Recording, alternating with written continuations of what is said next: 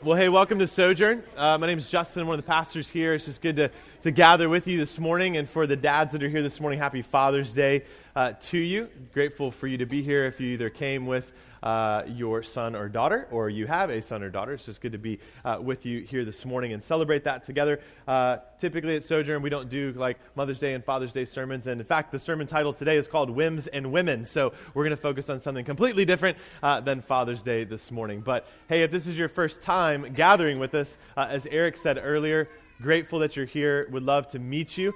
Uh, so you can come up and say something to me after the service. I'll usually hang out down front. Would love just to say hello to you and, and help you get connected here at Sojourn. Uh, we are in the book of Matthew, and so if you need a copy of the Bible this morning, would you just raise your hand? Uh, Matt will bring a Bible around to you. We'd love for you to be able to read along with us this morning out of the book of Matthew. And know those are always there for you. Uh, if you don't actually own a copy of the scriptures, uh, you can take that home. It's our gift to you. We want you to have God's word. Uh, but as we begin our time each week, we just want to go to the Lord in prayer and ask Him to bless this time and use this in our lives. So, would you pray with me this morning? Father, we come before you this morning and are grateful for your grace. We're grateful that your grace is what allows us to be here this morning, that your grace allowed us to wake up this morning, to get out of the bed, to come and gather with your people.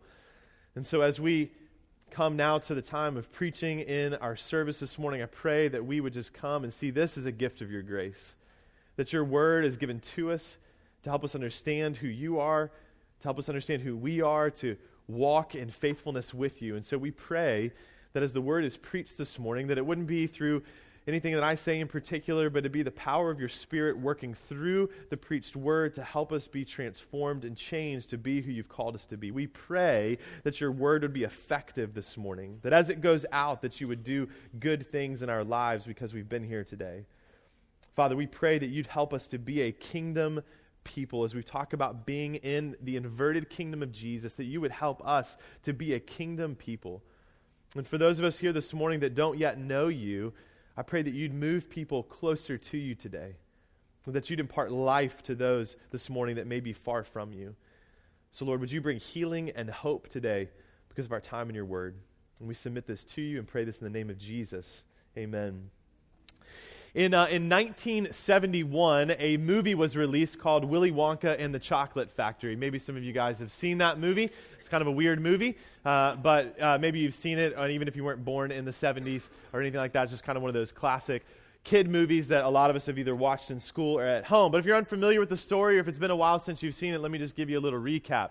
It tells the story of five kids who uh, find a golden ticket in a Willy Wonka chocolate bar. And this golden ticket is going to allow them to tour the chocolate factory, Willy Wonka's chocolate factory, that's been kind of shut down and closed off to people for many years. And Willy Wonka himself has been essentially a recluse in this factory. No one's seen him for a long period of time. And, and again, it's, it's kind of a weird movie. If you've watched it before, there's just a lot of weird stuff in it. But something interesting, I think, about this movie that actually gives a pretty interesting commentary on wants and desires of people. In fact, one character in the movie, her name is Veruca Salt. And she always get what, gets what she wants when she wants it. She's always demanding to get this or that. And in one scene, she sings a song called I Want It Now. And here's some of the words. I'm not going to sing them for you, I'll just say them to you. she says, I want a party, pink macaroons and a million balloons and performing baboons. Give it to me now. I want the world. I want the whole world. I want to lock it all up in my pocket. It's my bar of chocolate. Give it to me now. And the song ends with her repeat, repeating, I don't care how, I want it now. I don't care how, I want it now, right before she drops down the chute for bad eggs. Now, this song embodies, I think, something that's pretty common and, and, and a, a, reality for almost all of us. Something maybe we don't vocalize always, and certainly maybe don't sing songs about, but really betray, betrays the reality of our hearts that we want what we want and we want it now. We see something we want and we want to go after it. Well, over the next two Sundays, we're going to be looking at a text in this sermon that Jesus is preaching. This, this thing we call the Sermon on the Mount. Matthew chapter 5, 6, and 7. Jesus is teaching his disciples who have come close to him about his kingdom, and we call it the Sermon on the Mount. And the text we're going to look at over the next two weeks is, is challenging for us and important for us. And it's important for us whether we call ourselves followers of Christ or not, because in it, Jesus presses on some issues that manifest themselves in our lives, that manifest themselves in our culture, and affect us and come in contact with us in some form or fashion. It's a text that addresses sexuality and sexual temptation and our view of women. It's a text that addresses deep desires and the cry of our hearts of, I want it now. And so my hope is, is that God will use this time in His Word over these next two weeks to help us to see with new eyes. To see with new eyes and to see our hearts transformed so that we might live in the freedom that Jesus has purchased for us. And so it's going to press on us and challenge us, and I hope that God will use it to impact our lives for His glory and for our good. So may God bless the preaching of His Word this morning. If you haven't already, you can flip open to Matthew chapter 5. We're going to be in verses 27 through 32 this morning. 27 through 32. This is what Jesus says to us this morning. You have heard that it was said, You shall not commit adultery. But I say to you that everyone who looks at a woman with lustful intent has already committed adultery with her in his heart.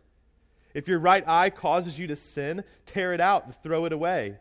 For it is better that you lose one of your members than that your whole body be thrown into hell. And if your right hand causes you to sin, cut it off and throw it away. For it is better that you lose one of your members than that your whole body go into hell.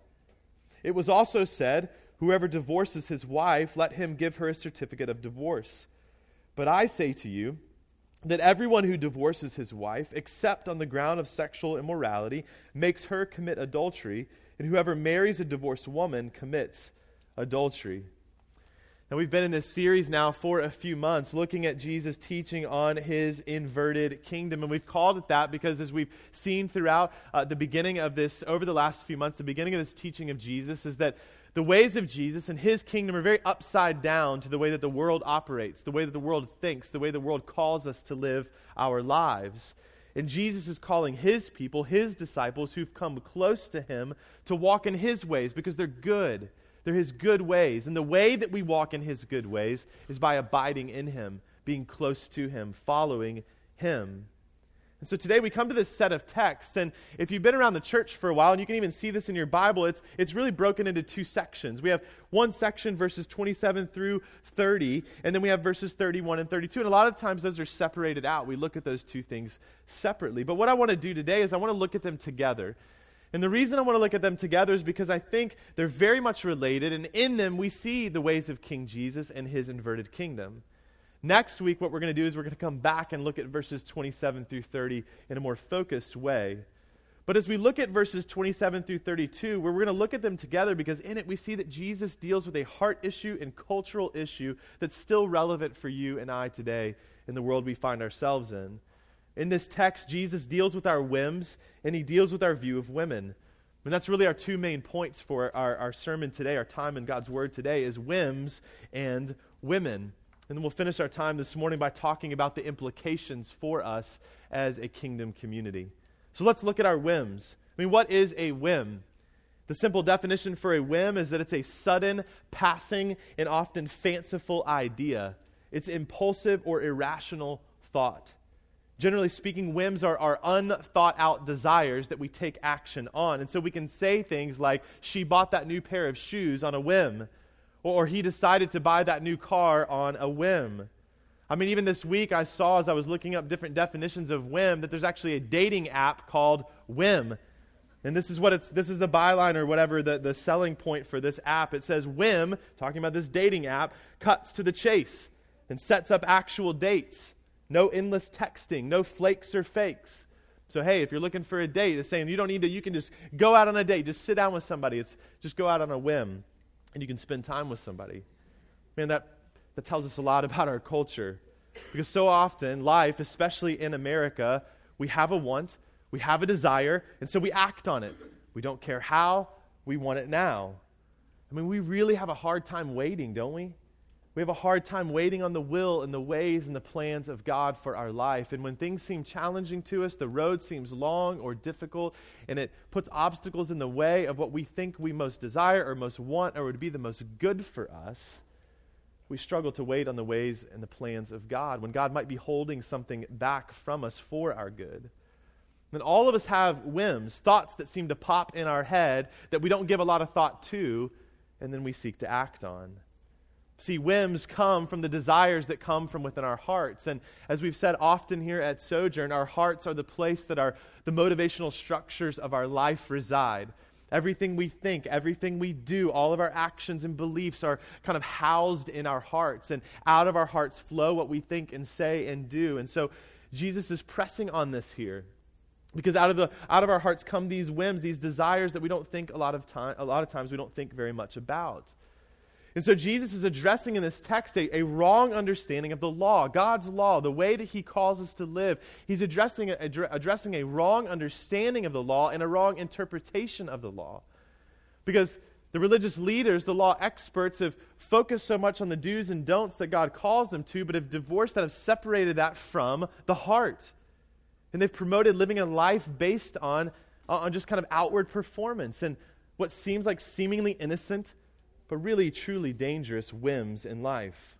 And so Jesus focuses on two related things. And so I want to look at each of them briefly and then kind of focus on the main point of what uh, I think is important for us today. In verses 27 through 30, we see Jesus again confronting the religious leaders and law experts. And, and we know that these law experts, they uphold the Ten Commandments. The beginning of God's law is what we call the Ten Commandments. And we can go back and look in Exodus chapter 20 and see as, as God gives his law to his people, he begins with these Ten Commandments. And the seventh commandment says very clearly, do not commit adultery. And so the law experts believe that to be true. They believe that to be good. They upheld that. But they also reasoned from that well, listen, I'm not sleeping with another woman, therefore I'm not committing adultery. Box checked. Let's move on. As long as I'm not doing this thing, I didn't commit adultery outwardly so. I'm not having a relationship with someone I'm not, that's not my wife, and so I'm good to go. But here, Jesus is beginning to press deeper at a deeper level of our heart and desires. And so he says very clearly, But I say to you, I say to you with authority as the King of Kings, that everyone who looks at a woman with lustful intent has already committed adultery with her in his heart. Now, a couple things to note here, and part of the reason we're going to focus on what we're going to focus on this morning Jesus is talking to men. Now, we know that women also have lust in their hearts. Sexual temptation and sexual sin they deal with, but it's interesting here and purposeful, I believe, that Jesus is talking to men, and we'll see why in a few minutes. Now, you might right away be thinking, okay, he says lustful intent. If I even look at a woman with lustful intent, then I've also committed essentially the same degree of disobedience as adultery. So we might start to think, well, what exactly does Jesus mean by lustful intent? Is it the amount of time I look at a woman? Is it, is it how I look at her? Is it if I know her or don't know her? If I intend to actually do anything with her or not? But see, right there, if we're asking those questions, then we're missing Jesus' point. This is an issue of your heart of your wants, of your desires, your whims, that when they go unchecked, when they're not submitted to the lordship of Jesus, will lead to sin. And Jesus is making a clear and definitive statement here. Sexual immorality is not merely about outward behavior, but it begins in the depths of our hearts and our minds before it ever manifests itself outwardly. If you look at a woman sexually, then you have violated God's laws in the same manner as committing adultery. Now, this would be intense words for, for Jesus' hearers. This, was, this is different than their understanding of God's law. It's different than their understanding and believing of what God's law intended. And so Jesus presses it a bit further. It would have been intense for them to hear that. And it's really indicting for all of us this morning because who hasn't done this? If we say we haven't done this, then I think we're only deceiving ourselves. But Jesus doesn't stop there, does he? He goes on to say something even more intense. He says, Well, listen, if your eye or your hand causes you to sin in this way, then rip out your eye, tear it out, gouge it out, or cut off your hand. It's better for you to do that than to be thrown into hell. I mean, what in the world is Jesus talking about here? Is he calling us to literally maim ourselves if we sin sexually or have lustful desires? Well, I'm not going to answer that question today. You'll have to wait till next week, and we'll look at that then. But what is clear is that Jesus is definitively saying that sexual sin is serious and must be taken seriously. If we operate out of our whims, then it's dangerous for our lives. And this leads to the next two verses, verses 31 and 32. Again, what's going on here? Jesus is addressing another assumption and misinterpretation by the law experts. They said, listen, if you want to get divorced, in order to be in step with the law, all you need to do, you just need to make sure that you actually give your wife a certificate of divorce. So that if she'd like to get remarried, she can have that certificate of divorce, able to get remarried, end of story, move on. Again, notice he's addressing men here in the context of talking about divorce. But Jesus again takes it further. He, he, he's pointing out that the law does not prescribe divorce, it doesn't even encourage divorce, but due to sin and the brokenness of our world, it gives the parameters for it when it does happen. Because we are broken people in a broken world. And so Jesus makes a bold statement to get to the heart of the law, the heart of God. If you divorce your wife for anything except sexual immorality, then if she gets remarried, you make her and the man she remarries commit adultery even if she has her certificate of divorce. This isn't about procedures Jesus is talking about here. It's not looking for ways to go about doing this. He's pressing on the reality that the covenant of marriage is meant to be long lasting. Jesus says elsewhere that what God has joined together, let no man separate. This union between a husband and wife is meant to be lasting. But there is sin in our world, there is brokenness, and so that's not always the case. I mean, divorce is serious. But divorce is also a sensitive topic. It's often confusing and complex. It's difficult to navigate through, even as we look at God's Word. There's a well known pastor who was asked the question if, if you could have anything additional, God say anything additional in His Word, give more information about one particular topic, what would it be? And without hesitating, he said marriage and divorce. Because it's so complex, it's so difficult for us to walk with. And the reality is, the reason for that is because it deals with real people in real life. And I know that divorce has affected many people in this room this morning. Either you're in the midst of that or have walked through that or you've been affected by it in your own parents' lives. And if that's you this morning, let me say something to you before we move on. God's grace is sufficient for you. It's sufficient for you. I may not know the details of your situation or the details of your life, but God does. He knows everything about you, as Eric even reminded us this morning. He knows the reality of your heart, He knows the reality of your life. God knows that, and I know Him. And He is loving, and He is gracious, and He is kind, and He is patient, and He is long suffering, and He is merciful. He is a God of restoration, He is a God of redemption. And so, if you have walked through or are walking through brokenness in the context of your marriage, know that about God, that He cares for you and loves you even in the midst of the mess. See, the cross of Jesus is, is sufficient. It's sufficient for all of our brokenness, for all of our sin, and all of our shame.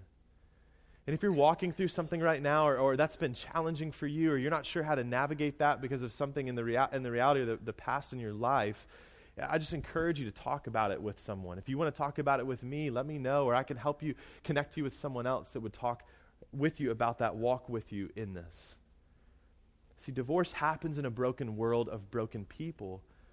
But I think part of what Jesus is trying to communicate to us this morning is it shouldn't be the norm for God's kingdom people. If you have two people in a marriage who are genuinely seeking to know and follow Jesus, then fighting for your marriage by both walking in repentance in the context of community is what God desires and calls you to. And so, if you both are seeking to follow Christ but are having a struggle right now, would you let somebody know that? Would would you let your community know that and then listen to them? Listen to them as they walk with you through that and call you to the ways of the good ways of God. See, the question then to ask is not what is permissible in divorce, but how do we, as a community of God's people, better value and uphold marriage as his people? And God has designed that. And so, how do we do that? To give glory and honor to Him. See, so often our thoughts that lead to actions begin with these unchecked whims. We, we see something we want where we don't like the way that something's going, and so we seek to just act on it without giving much thought to it. And, and we don't always think about how it affects other people, and most importantly, what God thinks about it. We say, I want it now.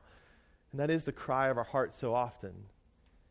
James chapter 1, verses 14 and 15, James kind of paints the picture of the reality of what this looks like in our life. He says, But each person is tempted when he is lured and enticed by his own desire. Then desire, when it has conceived, gives birth to sin, and sin, when it is fully grown, brings forth death. What James is saying, and we have to understand, is that operating out of our whims that are impacted by our sin will always and only lead to death. Will only lead to death. But the good news of Jesus is that Jesus has come to bring life, to bring redemption, to bring restoration, to bring reconciliation. But here's something I want us to see this morning, and this is why we're focusing on these two texts together this morning. We see the seriousness of both these things, and so often, again, we, we, we see these and we, and we understand them. We see these two different things. We, se- we separate them out, talking about sexual sin, talking about divorce and marriage, but we might miss something in this. And it's something that even as I've walked through and studied the scriptures over time, I think sometimes have missed seeing something critical that Jesus is calling us to in his inverted kingdom. Jesus is flipping so much on its head, and he does that again here this morning, and it's talking about our view of women, which is our second point this morning. See, Jesus flips on our head, on, on our head and on our understanding what we understand about women as we see what he calls us to in his inverted kingdom. See, in the ancient world, women were often viewed as objects and possessions that could be used and easily discarded when no longer useful. They were seen as whims or affected by the whims of men. Men felt that women were for sexual pleasure and being essentially servants in the home. They weren't valued as people. And so, men who said that they were following God, men who said that they were seeking and striving to live out and walk in obedience to the law of God, were looking at other women with lustful intent and seeing nothing wrong with it and at times were divorcing, divorcing their wives when they essentially got tired of them. There are recorded instances where women were divorced after they cooked a bad meal. A bad meal. One bad dinner. Here's your certificate of divorce. See you later. Just operating out of those whims, discarding when we don't want them or need them anymore. Men would lust after another woman, divorce their wife, and then remarry the one they lusted after. And even in the ancient pagan world, those that weren't seeking to follow God, there were even laws and rules in place that said adultery was even permitted at times in the cases of men, but never for the woman. In fact, the woman would be put to death because of that. See, in, in both cases, verses 27 through 30 and 31 through 32, men have degraded or discarded the women involved. That's why we see these two things together. In both of these instances, they're not seeking to value women, and so Jesus is seeking to flip that on, the, on its head. The heart of the matter for Jesus is not simply don't sin sexually, don't divorce your wife. No, the heart of the matter for Jesus is to make abundantly clear that in his kingdom, women are to be prized and valued and cherished as fellow image bearers of God. In Jesus' kingdom, women are not second class citizens. In Jesus' kingdom, women are not objects to be lusted after. In Jesus' kingdom, they're not to be discarded or set aside. And King Jesus has a high view of women. We, we see that here in this text, but we see it all throughout the Gospels. We see Jesus speak gently and kindly to women, actually having a face to face conversation with them.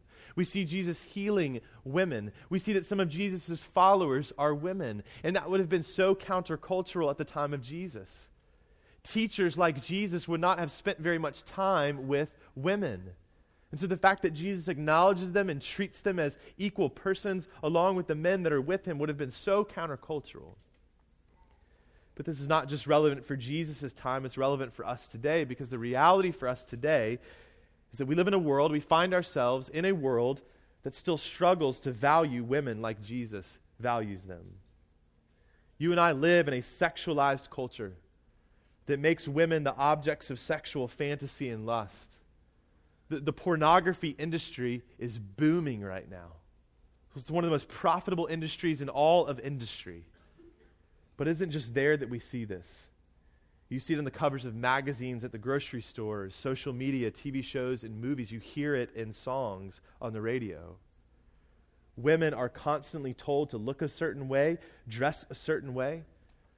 Our culture is addicted to improving female image and beauty, all the while not realizing and recognizing that females are image bearers of God and because of that are inherently beautiful.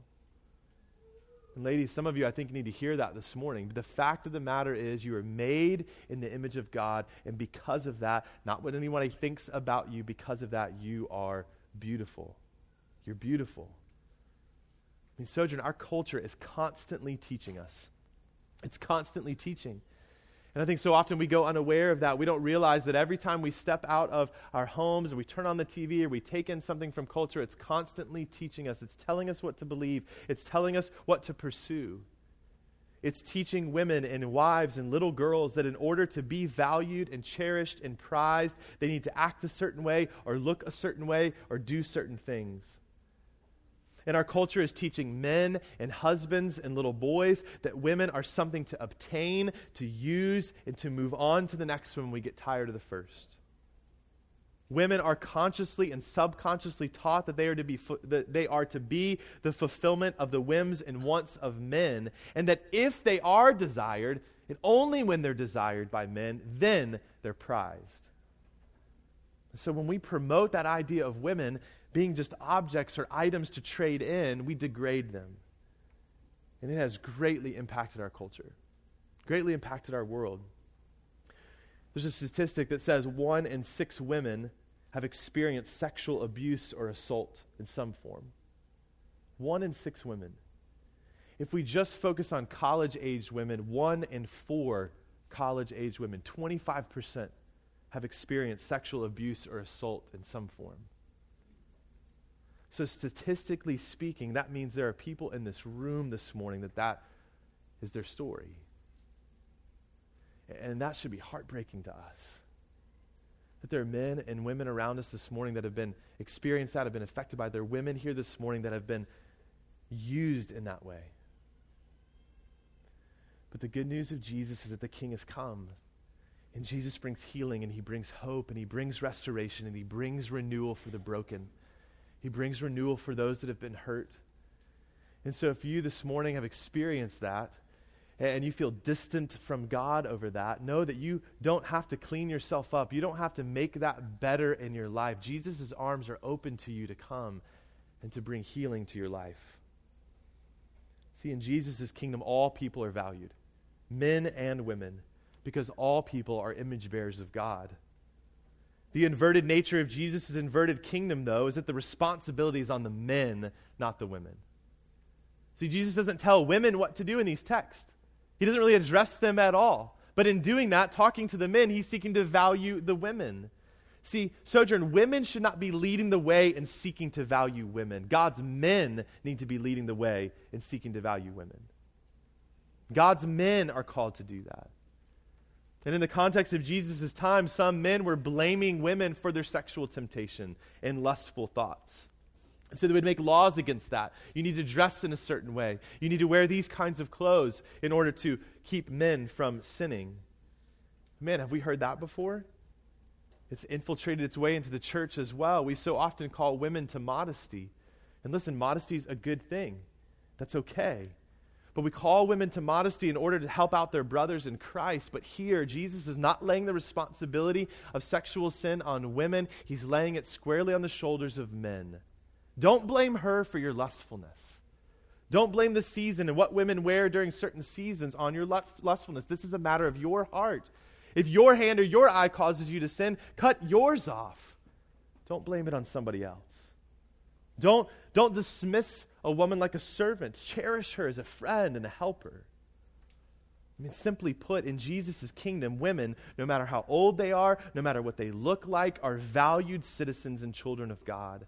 And so, as God's kingdom people, we have to uphold that truth and we need to fight for it in the world we find ourselves in that does not communicate that. So, what are we to do as God's kingdom community? Leads to our last point. What are we to do with this as God's kingdom community? As, as Jesus seeks to show us the value of women, that responsibility over this is on the shoulders of men. What do we do as a kingdom community made up of men and women? Well, we need to remember that Jesus is king. Colossians chapter 1 says that he is the image of the invisible God. And all of us are made in the image of God, but Jesus is renewing the image of God within us by what he's done for us. He's the deliverer and the restorer. In Jesus, we have redemption. In Jesus, we have peace. In Jesus, all of the old is put away. In Jesus, the new has come. In Jesus, who is that perfect image bearer, he is, he is renewing the marred image of God in us. It's being renewed and transformed. In Jesus, God's people are able to love God and love others.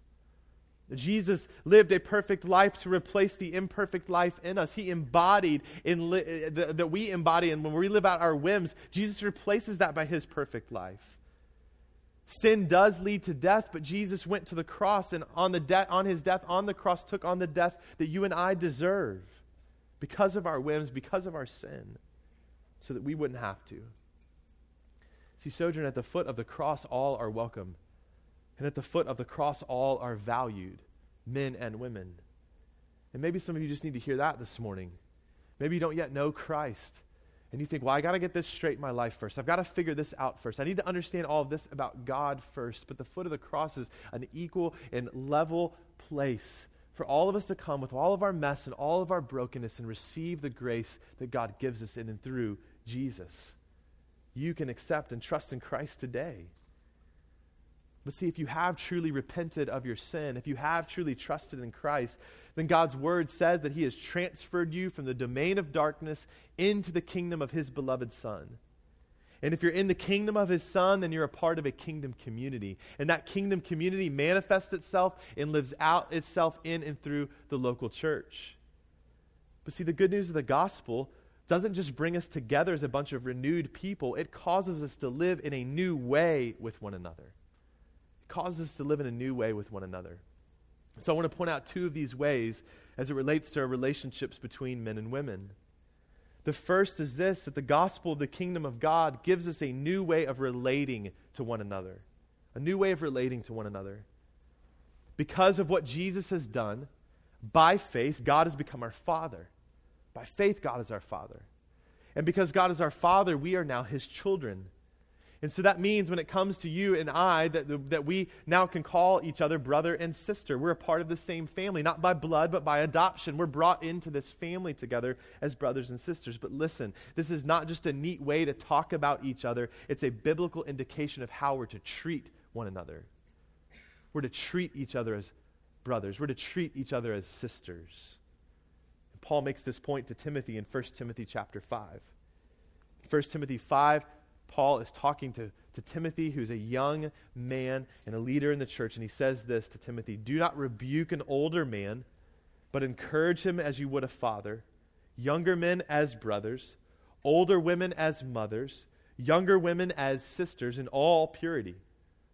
Paul's telling Timothy, look, if you want to understand how to relate to the people around you, to the body of Christ, it should be like a family. Encourage all of them as fathers and brothers, as mothers and sisters.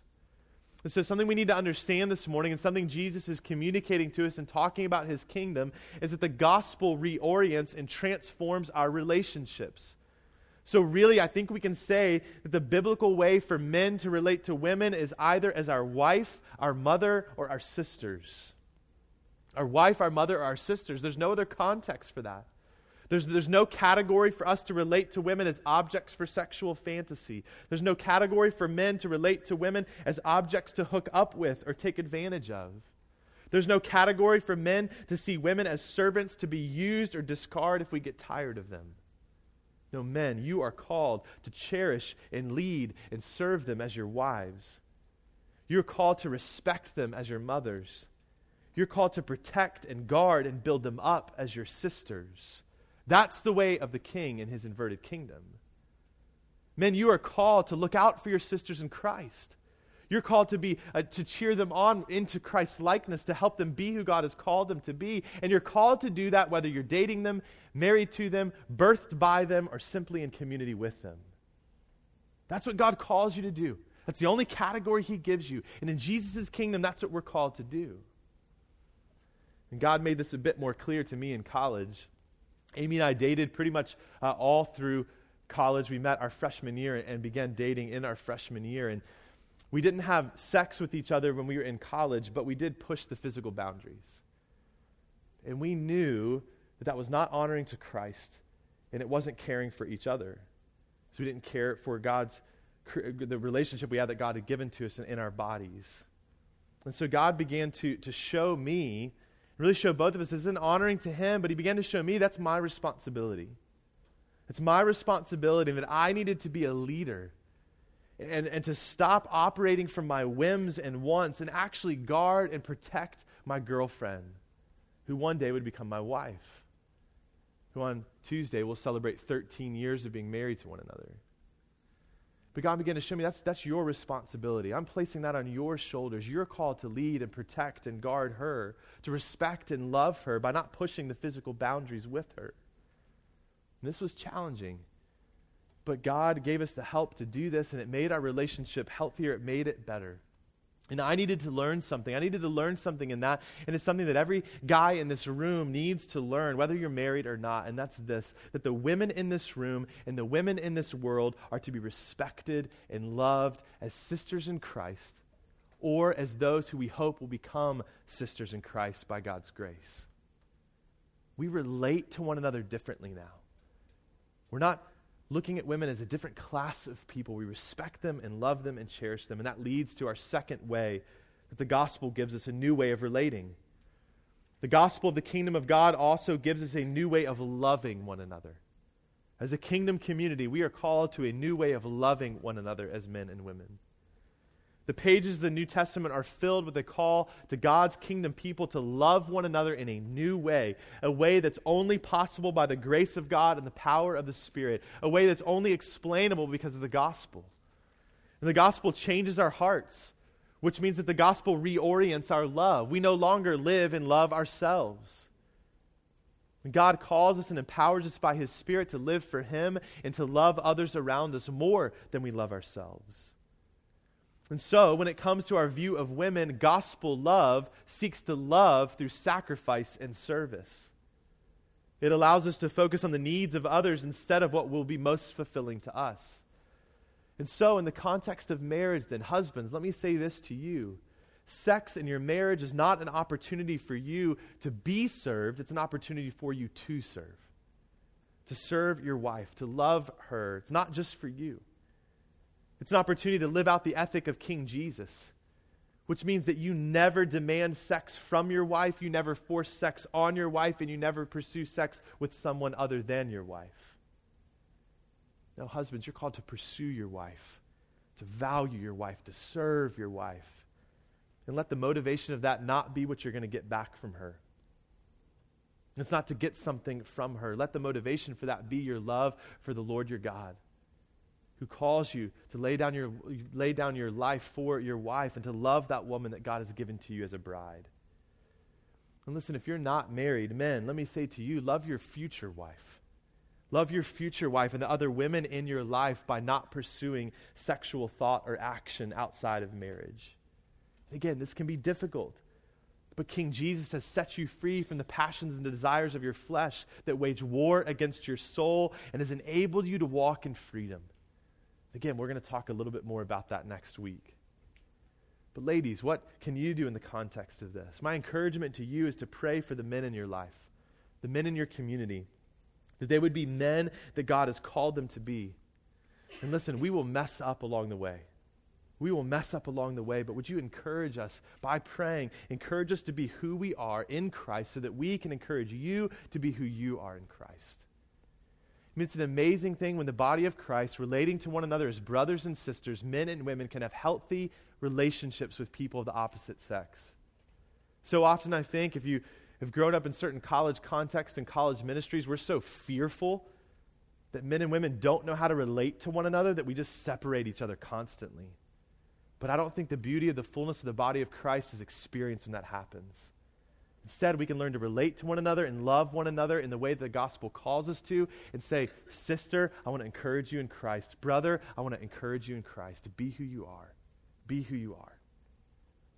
Ladies, you belong to Jesus and no one else. You belong to Jesus and no one else. You are not someone's property. You are not someone's fantasy. Your identity and worth is not in your outward beauty, no matter how much culture tells you that that's the case. Your beauty and your value are found in your identity in Jesus. Your inward beauty of a gentle and quiet spirit that seeks to worship and is devoted to the King of Kings. So, together, as the body of Christ, men and women, let's love one another in a new way, in the way that we've been loved by Jesus, who came not to be served, but to serve and to give his life as a ransom for many. See, Sojourn, the new community of God's kingdom people should so love and so care for one another that it's not a matter of a question of should a woman or a man marry? Should they be able to remarry? But we love someone, someone, one another in such a way that it's not necessary for someone to take that step because we care for one another and we have meaningful relationships with one another and friendships between men and women that it's a genuine alternative to the, worldly, to the loneliness of this world. That, that we're not having to do that. Singleness can be maintained in our community because we invite one another into each other's lives and love one another in that way. So, husbands, love your wives as Christ does the church. Brothers, love the women around you as your sisters in Christ. And fathers, today is Father's Day. And so, if you're a dad here this morning, you either have a son or a daughter or a mixture of both. So, let me encourage you today to think about this. One of the things that God has called you to as a dad is to bring your kids up in the instruction of the Lord, to bring them up in the ways of King Jesus. So, dads, teach your sons. Teach your sons to respect and love and cherish the women in their lives. And that can start with their mom. That can start with their mom. Dads, teach your daughters what real femininity and real beauty is and show her by your actions what it means to be loved and cherished by a man who's loving and following Jesus. Let her see that and experience that in you first. You've probably heard the phrase, boys will be boys. Well, right now, down that hallway, there are a bunch of little boys and girls, from babies up to elementary. But listen to me boys will not be boys, boys will be men. And those little girls will be women someday. But we live in a culture that is set on perpetuating adolescence, taking away responsibility, and then blaming others for when we mess up, regardless of how it hurts someone else. And we live in a dark world. But as God's kingdom people living in a dark world, we can shine a light in the dark by valuing women we all have an opportunity to teach those boys and girls what it means to be men and women who follow King Jesus. To teach them how to relate to all men and women in a way that's honoring to God and that flows from a transformed heart. To take the ways of the world and say, no, this is not good. Beauty's not found in an outward appearance. Beauty's not found in the things we do. Our value's not found there. It's in the reality of our hearts and our lives submitted to the Lordship of Jesus. This is important to Jesus. It matters to Jesus. So it should matter to us too. Church, we cannot allow our whims and wants or the whims and wants of our culture to negatively impact our women. We're a family together, brothers and sisters. So, what would happen if we valued women over our whims? what if we really valued women the way that God does, as co image bearers, as precious and priceless? I believe that our light will shine bright then that, that lives will be transformed and changed from young to old. And most importantly, I know that our God, who made both men and women in his image, will be honored and glorified. And that is what this church is all about. So let's take that seriously and seek to value all people that bear the image of God in the same way for the glory of God and the good of others. We're going to come to the table now to take communion. And each week, as we come to the table, we come to reflect and to celebrate and to remember and rehearse and be refreshed in the grace that God has given to us in and through Jesus. The bread is a symbol of Christ's body broken for you, the cup is a, is a picture of Christ's blood shed for you. And this meal is a family meal. It's something we get up together and we come forward together to do this. It's a, it's a meal that brings us together, reminds us that we are together as brothers and sisters because of what Christ has done for us. And so this morning, let me encourage you if you're struggling right now, if you feel distant from God right now, if you know that you haven't valued women in this way, or you've perpetuated this, or you're struggling with sexual sin, whatever it happens to be this morning, would you confess that to the Lord this morning? He knows the reality of your life. He knows the reality of your heart. Would you confess that this morning? Repent of that this morning, of walking in ways that are not pleasing to the Lord, and then run to the table. Run to the table this morning and be reminded that the blood of Jesus covers all of it. It covers all of it. And then I want you to look around and be encouraged this morning that men and women young and old, are coming with you. All of us in need of grace, and all of us able to receive that grace because of what Jesus has done for us. And if you're not a follower of Christ, if Jesus is not Lord over your life, if you've not placed your faith in Jesus for the forgiveness of your sin, I'll just ask for you not to come forward this morning. And the reason for that is not to make it awkward for you to sit in your seat. Nobody's going to really be paying attention to what you're doing. The reason for that is because this bread and this cup doesn't do anything for you, it doesn't save you. And so we want you to take Christ first. We want you to experience that grace first by turning away from your sin and turning to Jesus. Pray that this morning that God would save you. Take that step of faith. Become a Christian today. You can do that by just acknowledging your need for Jesus and asking Him to save you. Come talk to someone in this community. That's why this church is here. We want you to know Jesus and then want to help you follow Jesus. Next week, you can come forward and take communion. But those of you that are followers of Christ, we invite you to come to one of the tables, either at the front or the back, tear off a piece of bread, and take one of the small cups to drink. And what Jesus has done for you will be spoken over you this morning. Let's pray.